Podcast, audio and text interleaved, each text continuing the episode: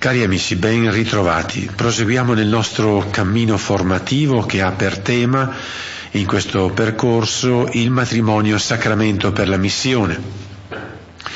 In questo incontro affrontiamo specificatamente questo argomento. Il sacramento delle nozze conferisce una permanente missione di comunione in sintonia con il pastore, con il sacerdote. Per riuscire a coglierlo bene come punto di arrivo, facciamo una brevissima sintesi del percorso compiuto finora. Il nostro percorso di approfondimento della grazia del sacramento del matrimonio ci ha condotti a mettere in risalto il compito specifico che scaturisce dal dono ricevuto. Abbiamo cercato di osservare tutte le sfaccettature per mettere in risalto la bellezza e la concretezza in questa catechesi guarderemo alla particolarità di questo servizio sintetizzato in un'unica parola, missione di comunione. Per vederne il legame e la complementarietà che esiste con un altro servizio di comunione che è quello del sacerdote.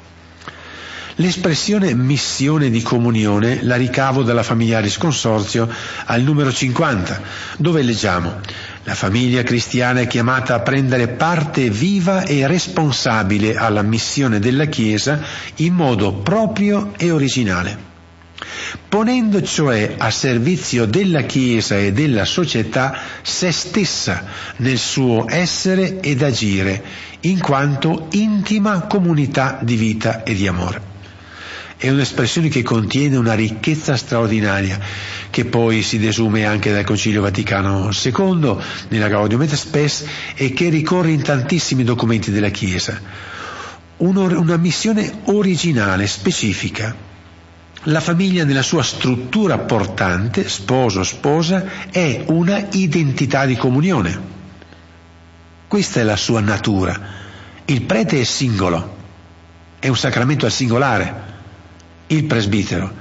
La coppia è un soggetto che ha un'identità di comunione, è in comunione, quindi ha come missione la comunione.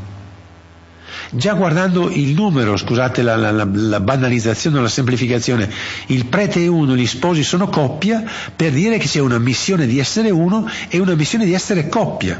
La famiglia è un soggetto speciale che si diversifica dagli altri soggetti perché è sacramento per la missione in quanto coppia, in quanto comunità. In questa luce possiamo rivedere i vari temi delle catechesi svolte e vedere come essi vengono totalmente sintetizzati in questa missione di comunione. Gli sposi, in forza del sacramento, dicono la bellezza e la forza umana dell'essere pienamente uniti, una sola carne, e pienamente distinti. Era la prima, la seconda catechesi e con questo dicono il cuore di ogni missione di comunione, lavorare per l'unità e simultaneamente nel rispetto e promozione della singolarità di ogni persona. Ci siamo poi soffermati sull'effetto dell'effusione dello Spirito Santo sugli sposi, per il quale sono resi partecipi dell'amore che Gesù ha verso l'umanità e verso la Chiesa. Gesù in loro, negli sposi e con loro attualizza, rende efficace, vero, attuale l'amore di Gesù verso ogni persona e verso il suo corpo che è la Chiesa. Tutto ciò è l'anima più profonda della missione di comunione, perché significa che attraverso i gesti relazionali, affettivi, unitivi degli sposi, essi comunicano lo stesso amore di Gesù. Se lo comunicano tra di loro e diventano sorgenti di comunicazione per altri di questo amore di Gesù. Nel terzo aspetto specifico del compito degli sposi abbiamo contemplato gli effetti del rendere attuale l'amore di Gesù verso ogni persona, perché si manifesta il volto del Padre, Mettere in comunione con Gesù significa riconoscere e riconoscersi in Lui figli del Padre, donando così alla fecondità degli sposi la dignità unica di figli di Dio, ad ogni proprio figlio, ma nel contempo allargando questa dignità e fecondità oltre i figli naturali. Cioè sempre abbiamo detto la coppia di sposi è feconda, è sempre feconda. Anche quando ha figli, ha solo figli, non ha figli, è feconda di figli di Dio. Anzi, i figli naturali che si hanno nel matrimonio sono segno, motore per andare verso una dimensione di paternità e maternità spirituale. Così viene riscoperta la dimensione di fraternità fra tutti i figli di Dio, fraternità che sorpassa infinitamente il criterio stesso dell'amicizia e della conoscenza umana, prospettando così una missione di comunione degli sposi, che li fa promotori di relazioni, di unione fondata su valori divini, figli di Dio e tutti fratelli in Gesù. Ma questa missione di comunione ha un volto speciale, è il volto ecclesiale, chiesa domestica ecclesiale che, come si desume dalla radice greca della parola stessa ecclesiale, significa chiamati, convocati, cioè la familiarità tra coloro che hanno risposto sì alla chiamata, al dono, al seguito di Maria, la prima che ha risposto sì, la madre di coloro che rispondono sì. Gli sposi formano come famiglia la piccola Chiesa che è orientata a costruire e ad esprimere la grande Chiesa, la grande famiglia, che ha qui sulla terra il suo momento di incontro settimanale nella messa domenicale.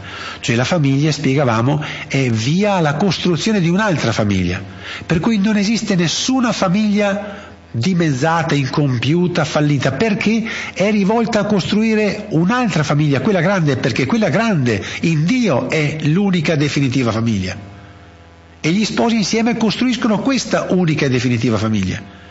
Quindi qualsiasi famiglia, anche zoppicante, comunque dà il suo contributo a costruire la famiglia unica e definitiva. In essa, nella messa domenicale, dove ci troviamo un'unica famiglia con un'unica tavola, il superamento di tutte le tavole che ci sono nelle nostre sale da pranzo e cucine, perché ci si ritrova in quell'unica tavola, in essa si celebra, si evidenzia l'essere una sola famiglia, quella dei figli di Dio e sia già un'anticipazione di quella che sarà l'unità piena con Dio diventando un sol corpo attraverso l'Eucarestia, corpo glorioso di Gesù. La missione di comunione degli sposi ha quindi un volto, un nome, Chiesa, corpo di Gesù.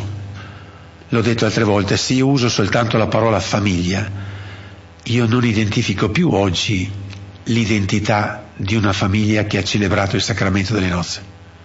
Se dico famiglia cristiana non è sufficiente per dire l'identità che scaturisce dal sacramento del matrimonio, perché può essere una famiglia che cerca di essere cristiana, che cerca di essere cristiana, anche una famiglia dove i due sono risposati, non cessano di essere cristiani, anche se c'è un, se c'è un secondo matrimonio anche se sono fuori da quello che è la norma della Chiesa. Allora come identifico la famiglia cristiana per poter darle un nome e una missione? Chiesa domestica e di questo parleremo appunto in un convegno che il eh, la Fondazione Mistero Grande organizza eh, per il, il, prossimo gennaio, dal 2 al 5 gennaio, che avrà appunto per tema la Chiesa domestica, identità e missione, perché è il volto. In ogni caso chi volesse informazioni su questo le può trovare sul sito www.misterogrande.org. Questa Chiesa domestica ha un orientamento preciso, entrare nella comunione piena e definitiva della Trinità. Infine, Nell'ultima catechesi abbiamo precisato che questa missione di comunione non è un dono teorico, ma va realizzata dentro le relazioni normali di tutti i giorni, nel territorio concreto nel quale ogni coppia di sposi vive.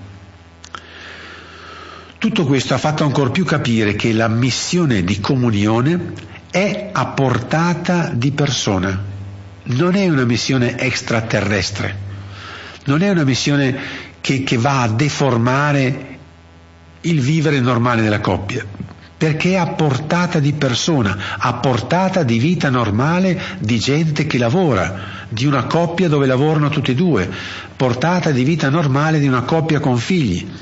Non occorre fare niente di speciale, ma soltanto sentirsi parte, partecipi della comunione trinitaria, essere collegati alla centrale della potenza dell'amore qui sulla terra, che è Gesù vivo, presente in mezzo a noi, il risorto, che continua la sua presenza mediante l'azione dello Spirito Santo e chiede agli sposi di dare a lui visibilità. Cristo risorto chiede agli sposi di dare a lui visibilità, come chiede al prete di dare questa visibilità. E così siamo allora al punto centrale che riguarda questa catechesi, che è il, il carisma il dono specifico degli sposi consacrati dallo Spirito Santo è la loro relazione. Cioè lo specifico degli sposi nei confronti di tutti i laici cos'è? Molto spesso quando si discute di queste cose sembra che gli sposi siano soltanto uno più uno. Hanno la novità è la loro relazione. L'originalità è che sono in relazione stabile, permanente, l'uno con l'altro anzi la chiamiamo indissolubile, quindi è questa che ha una sua evidenza. Usiamo la parola relazione perché è quella di più immediata comprensione, ma sarebbe più esatto usare la parola nuzialità, perché è una relazione speciale che non assomiglia a nessun'altra relazione, anzi si colloca al vertice di tutte le forme relazionali. Per esempio noi siamo in relazione con tante cose ogni giorno, siamo in relazione con la casa, con le cose che abbiamo in casa, anche qui c'è una relazione feconda, creativa, ma tutte queste cose sono infinitamente lontane dalla reciprocità, dalla relazione sposo-sposa. Così si dica anche degli animali si possono costruire delle relazioni profonde con un animale, un cane, un gatto, anche di reciproco riconoscimento, ma non possono nemmeno simboleggiare l'amore tra uomo e, tra uomo e donna. E sono relazioni che queste. Ancora, si può parlare delle molteplici relazioni umane, l'amore per il prossimo, le relazioni genitori-figli, fratelli e sorelle, relazioni di amicizie, ma anche tra tutte queste la relazione nuziale, la relazione sponsale, segna una distanza che ha una sua originalità. Che Benedetto XVI nel documento Deus Caritas Est al numero 2 definisce archetipo di amore, cioè il, il vertice, il punto più alto della relazione. Non c'è al mondo relazione più alta, più intensa, più profonda di quella tra sposo e sposa. Cercatela. Cosa ha di unico, di speciale questa relazione che chiamiamo nuziale? È una relazione totalizzante che coinvolge tutto dell'uno e dell'altra persona. Tant'è che gli sposi sono attenti l'un con l'altro a dire quando qualcosa di lei o di lui ti sfugge o mi sfugge o mi viene nascosto. Perché è una relazione che per natura sua è al 100% relazionale, non ci si sposa all'80%. È una relazione fondata sull'amore, donato e ricevuto. Non è fondata su una bella comprensione, ma sull'amore. È totalizzante perché amore e perché amore è totalizzante a questo va aggiunto che è stabile, noi la diciamo indissolubile, e per sempre. È una relazione feconda. Attenzione, non sentite subito questa parola feconda come vuol dire aver figli.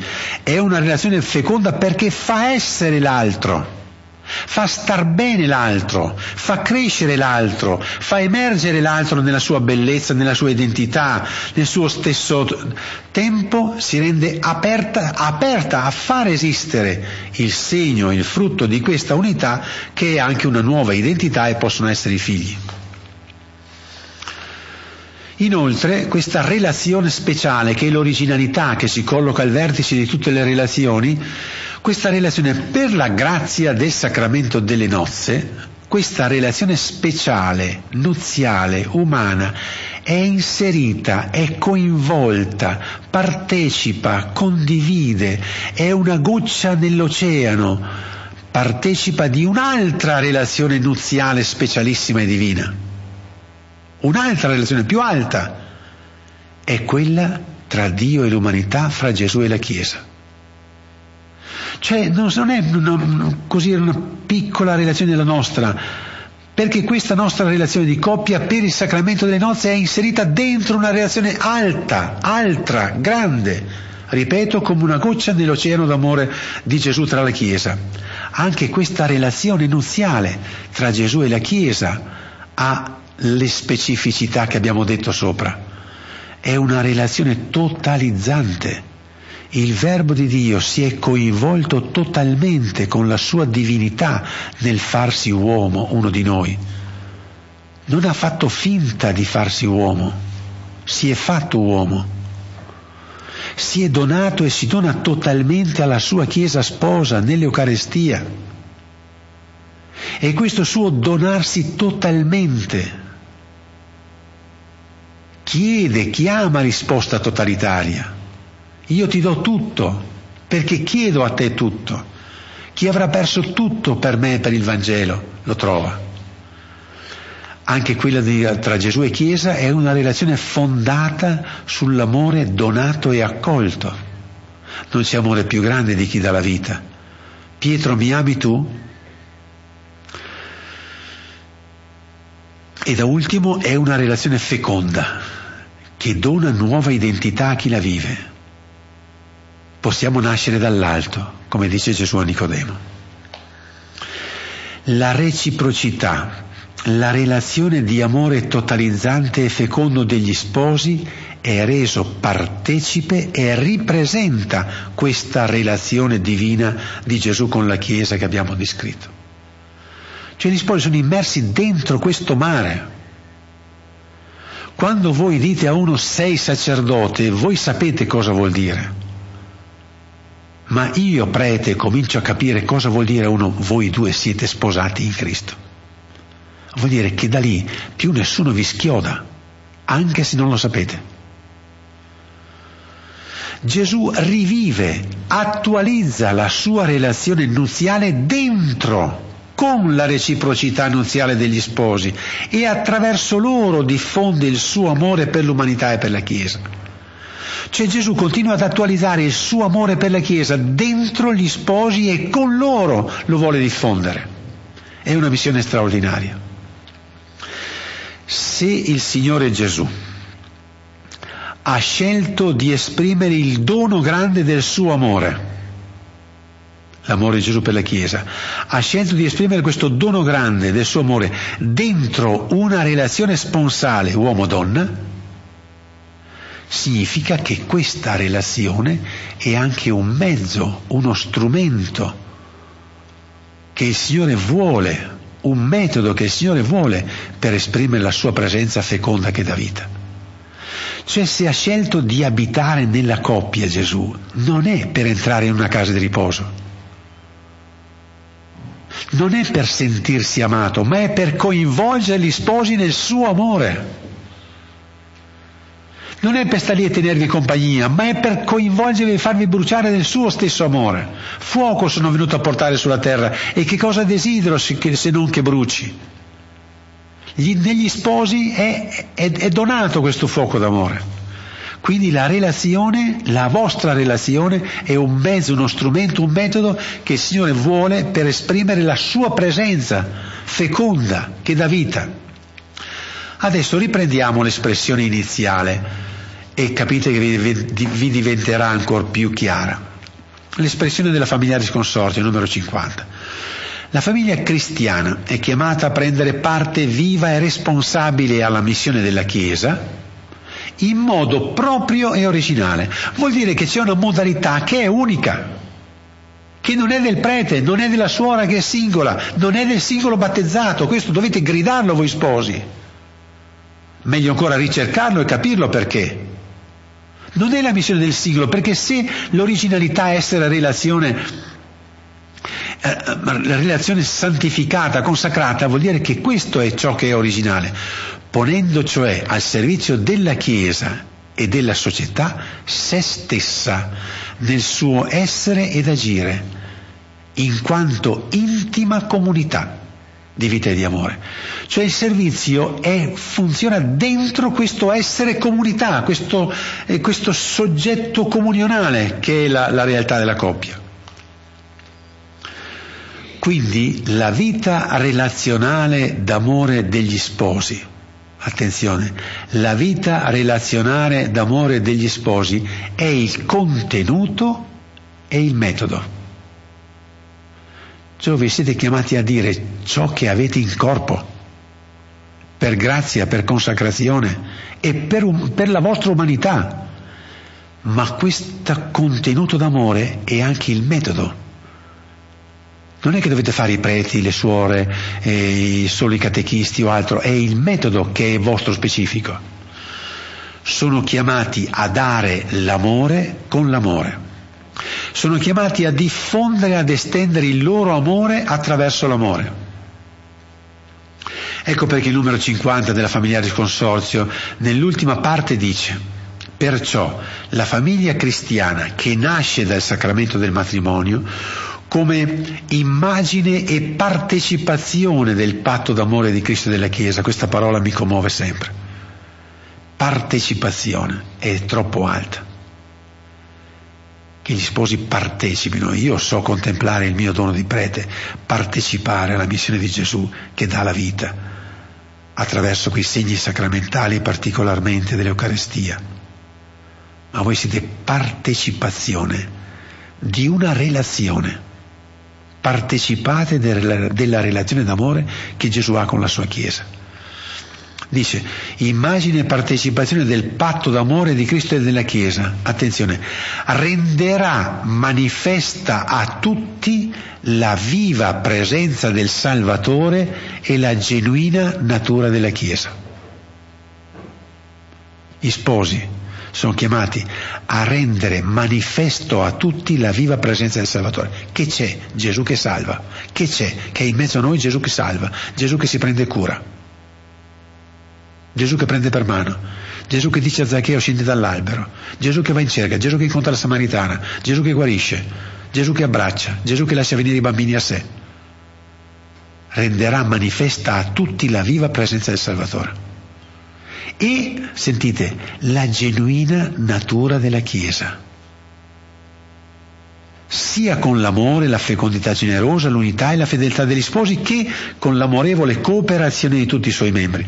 Gli sposi sono la presenza di Gesù in stato di donazione permanente. È Gesù in movimento, è Gesù in tensione di incontro e di abbraccio di ogni persona. Gli sposi sono amore di Cristo allo stato diffusivo. Gli sposi sono amore di Gesù allo stato diffusivo, diffondersi attraverso la grazia e attraverso i tanti sposi.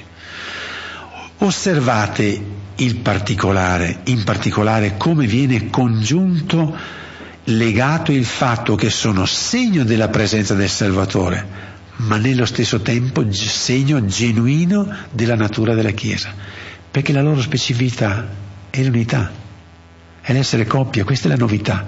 Io da solo non sono chiesa, non sono neanche piccola chiesa io prete. Voi siete piccola chiesa. Perché di questa chiesa essi possiedono il segreto. Il segreto della chiesa cos'è? L'unità relazionale in Gesù. Io da solo non posso fare unità. Io sono chiesa se sono unito al mio vescovo, se sono unito agli altri preti, se sono unito alla comunità ma io da solo non sono Chiesa. Voi dimostrate cos'è la Chiesa, essere uniti in Gesù. Il segreto della Chiesa è in casa vostra. E allora andiamo al punto nodale.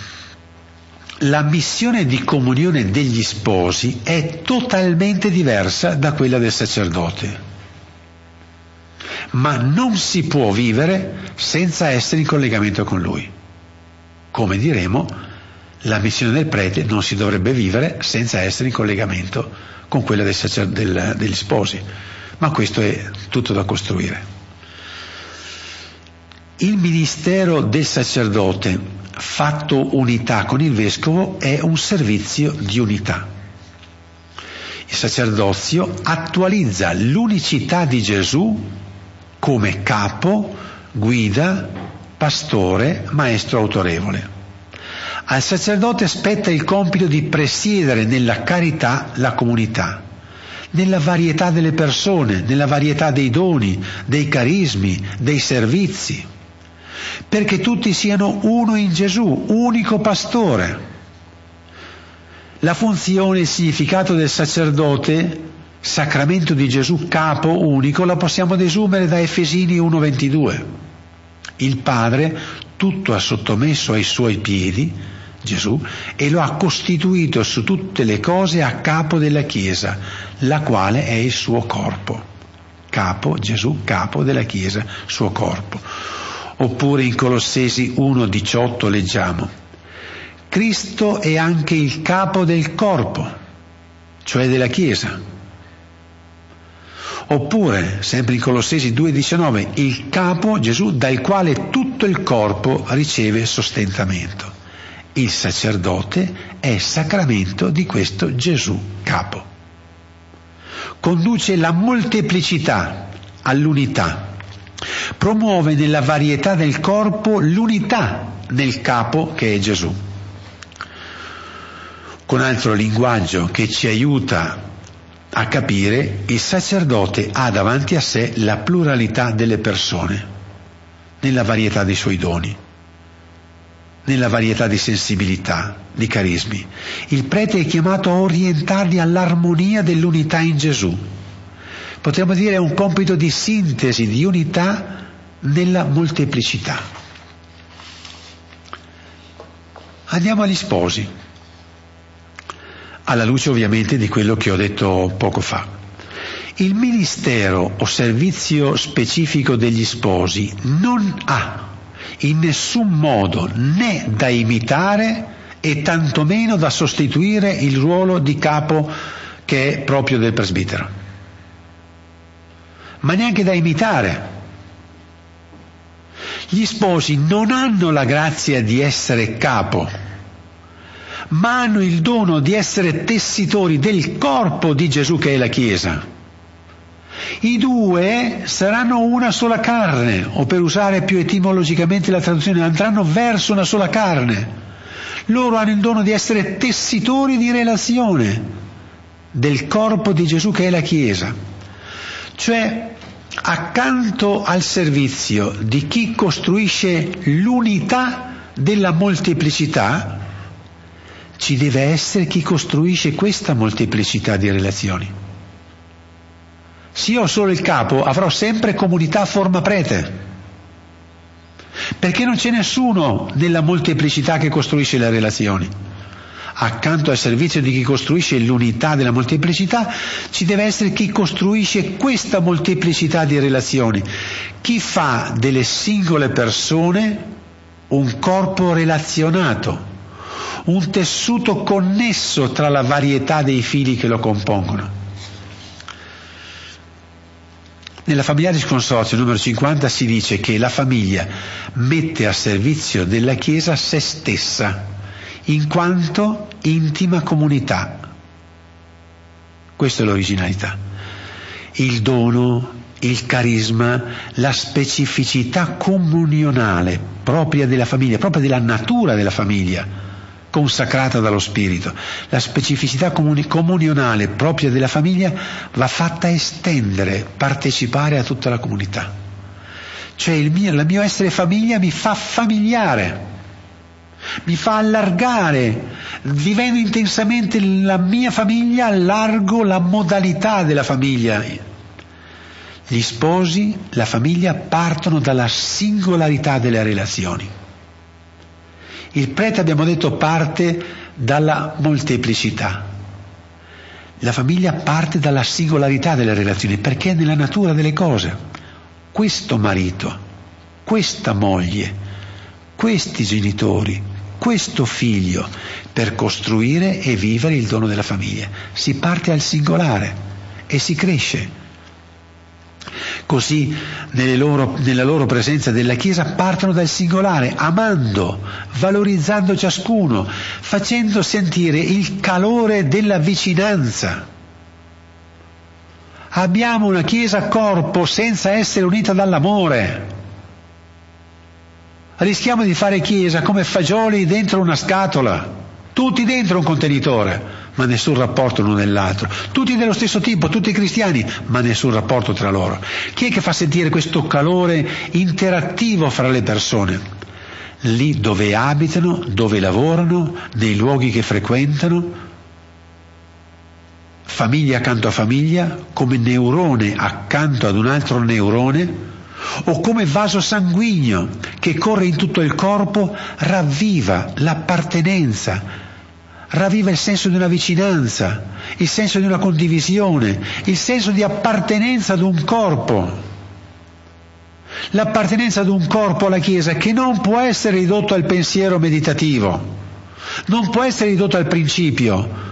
Noi finiamo per affermare la Chiesa per principio, ma non per farne esperienza di corpo. Ma deve essere una coesione permanente e questo può essere fatto solo dalle famiglie, nella molteplicità di presenza della ricchezza di questo sacramento del matrimonio.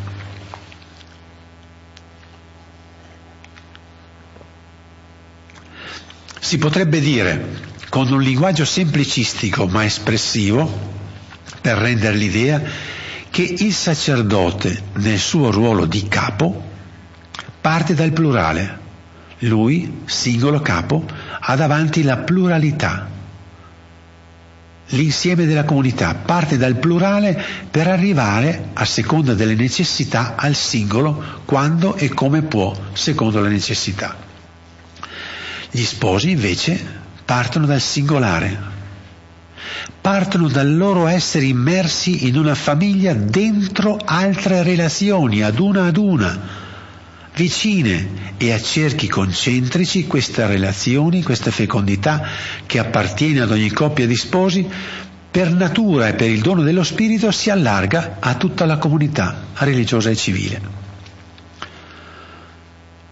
Bisogna dire che è più facile fare, car- fare capi che non corpi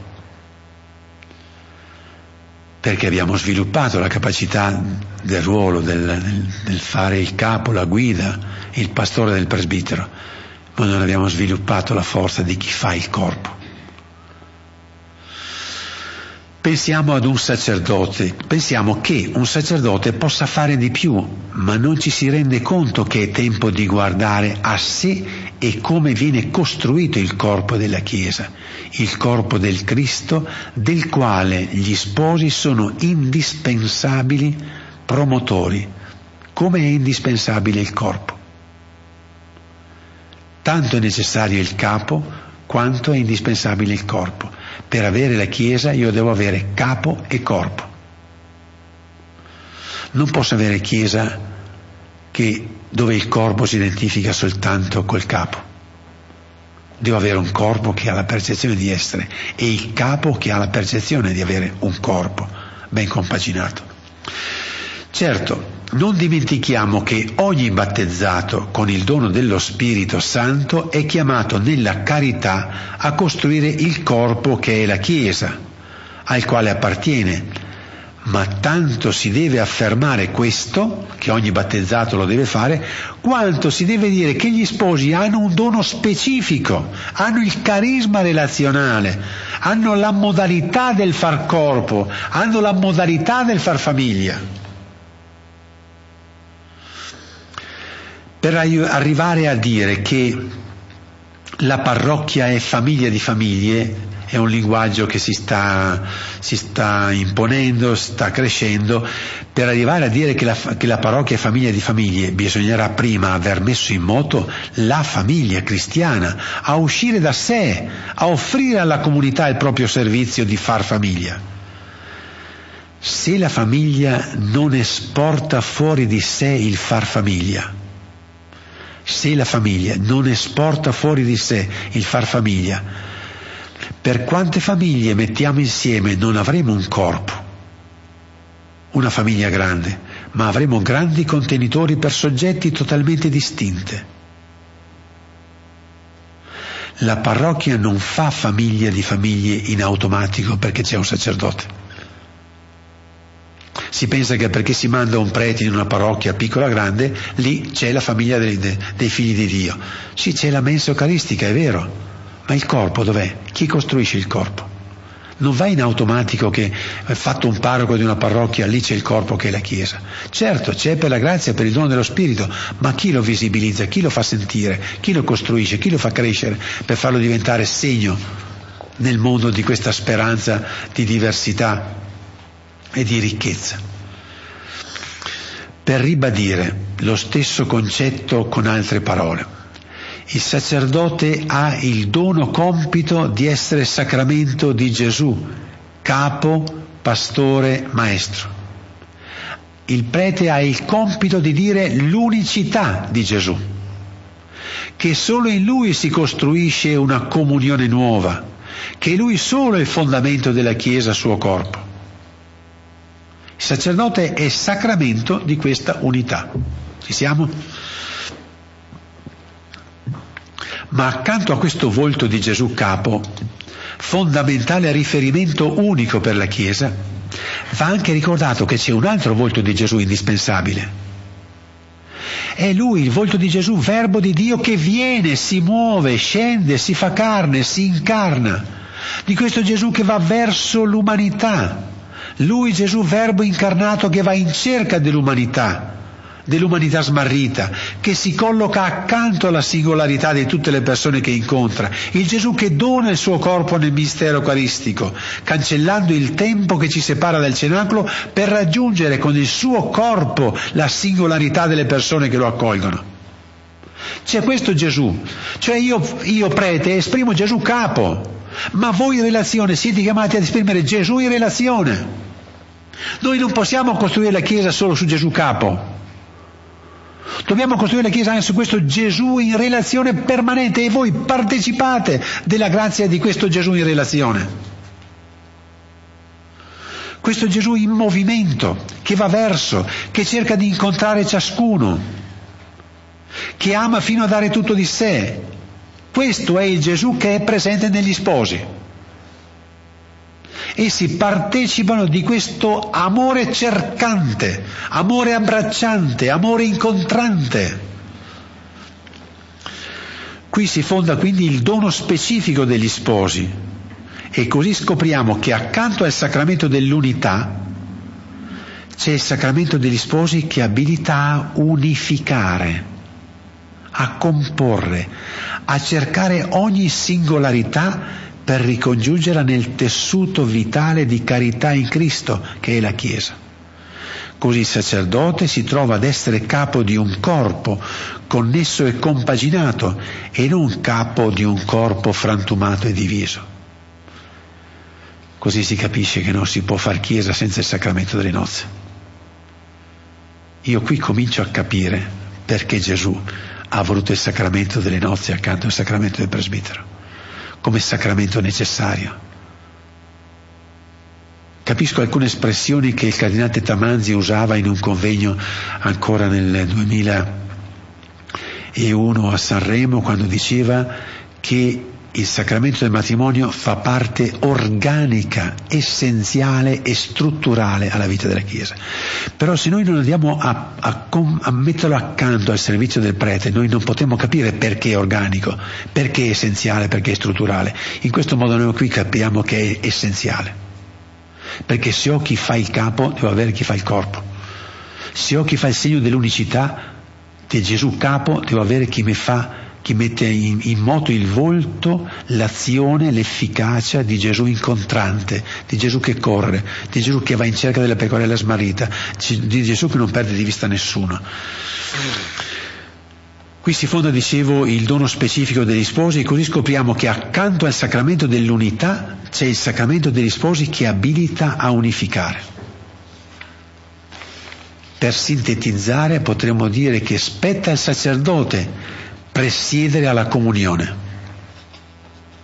Spetta in modo speciale agli sposi tessere la comunione. Non può essere tessuta solo dal prete la comunione, perché nel momento in cui viene tessuta solo dal prete è una comunione di tipo verticistico cosa che il Concilio Vaticano II ha voluto superare in tutti i modi, perché ha parlato in tutte le salse di Chiesa Comunione. Ma se io faccio, ma se chi presiede la comunione deve anche testare la comunione, avrà, ogni comunità avrà inevitabilmente il volto del, del prete che lo guida. Se io invece ho chi presiede la comunione, ma ho anche chi tesse la comunione, gli sposi, allora ho la compiutezza. Da una parte c'è il ministero del fare il capo, dall'altra il ministero del fare il corpo. Gli sposi non solo chiamati a fare il corpo dei figli, ma a fare fra tutti i battezzati, fra tutti i figli, il corpo di Gesù a fare dei figli un corpo, il corpo di Gesù.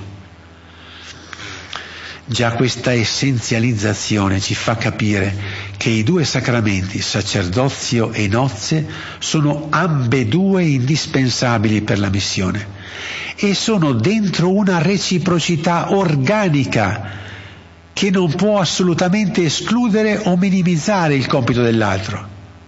Così arriviamo al fatto che i preti dovrebbero capire che non si può far chiesa senza il sacramento del matrimonio, in esercizio, perché oggi la chiesa, il sacerdozio rischia di fare la pastorale con gli sposi per il fatto che amministra, celebra il sacramento del matrimonio.